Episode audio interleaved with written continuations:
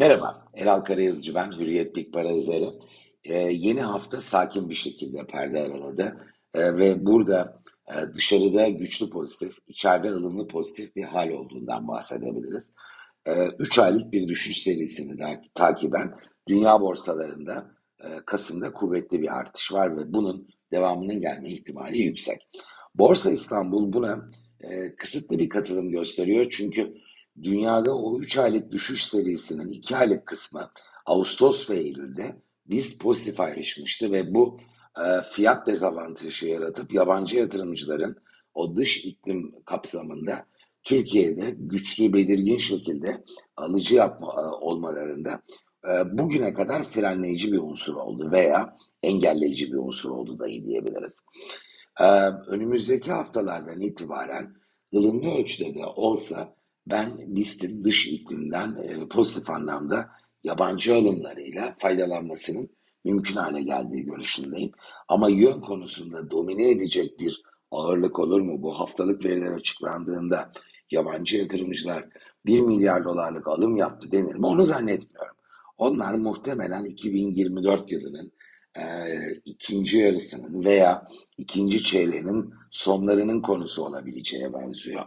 Fakat buna rağmen içeride de dengelerde bir değişim ihtimali var. O da nedir?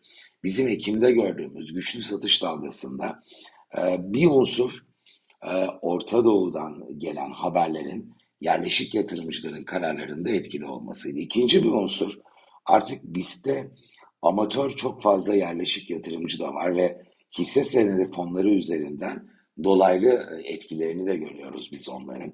Bu kesimin kararlarında kısa vadeli istatistikler çok etkili. Son bir ay ne olmuş, son iki ay ne olmuş, nasıl gidiyor, ne hızla gidiyor. Fiyata çok fazla bakmıyorlar onlar. E, borsa Eylül'de 312 doları test etmişti. Ekim başında 311 doları görmüştü. E, e, ta, devamında Ekim'in sonunda 257 doları test edip 270 civarında bir kapanış gerçekleştirdi. Bu değer yatırımcıları için görece bir fiyat avantajı ama nasıl gidiyor, hıza bakalım, yöne bakalım diyenler için de e, borsada heves kırıcı bir unsur. Gerek haber akışı, gerek borsanın kısa vadede yönünün aşağı olması e, bence bu kesimi satıcı tarafta daha kalabalık hale getirdi ve alışlarının azalmasına neden oldu.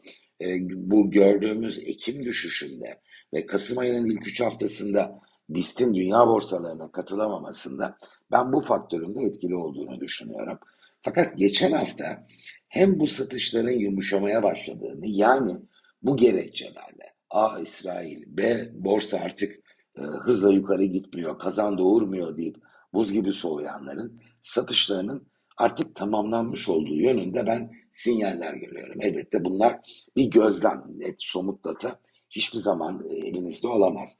E, sonra yerleşik yatırımcıların e, hepsi yöne bakıp yukarı gittiğinde katalist olup daha çok alalım diyen veya düştüğünde buz gibi soğuyanlar değil.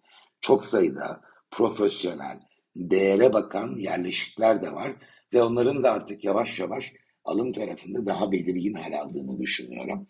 Bu haftadan itibaren teknik analiz sevdalıları diyebileceğimiz kısa vadede risme bakıp teknik analizin verdiği mesajlara büyük önem verip tavır alanlarında daha alıcı tarafta baskınlıklarının artabileceği görüşündeyim. İşte bu nedenle e, BIST'in dolar bazında Ocak sonuna kadar olan kesitte 300-305 dolar aralığında yükselme ihtimalinin ben arttığını e, ve TL karşılığı da bunun 9300 civarı olabilir kura bağlı, bağlı olarak. BIST'te bizim önümüzdeki 2-3 e, ay içinde yeni TL cinsi zirvelerle karşılaşabileceğimizi tahmin ediyorum. Yıl nerede kapanır? Bana göre bir anlamı yoktur. Yani şimdi 31 Aralık, 30 Aralık kapanış değeri veya 10 Ocak çok mu önemli arası bir buçuk hafta. Fakat magazin tarafında merak uyandırır. TL bazında zirve olan 8500'e ulaşarak veya aşık biraz üzerine çıkarak ben BIST'in 2023 yılını tamamlama ihtimalini yükseldiğini özetle var olan o başta satıcılığı devamında yatay olan yaklaşık 6-7 haftalık trendin yerini ölçülü bir yükseliş trendine bırakma olasılığının Borsa İstanbul'da yükseldiği görüşündeyim.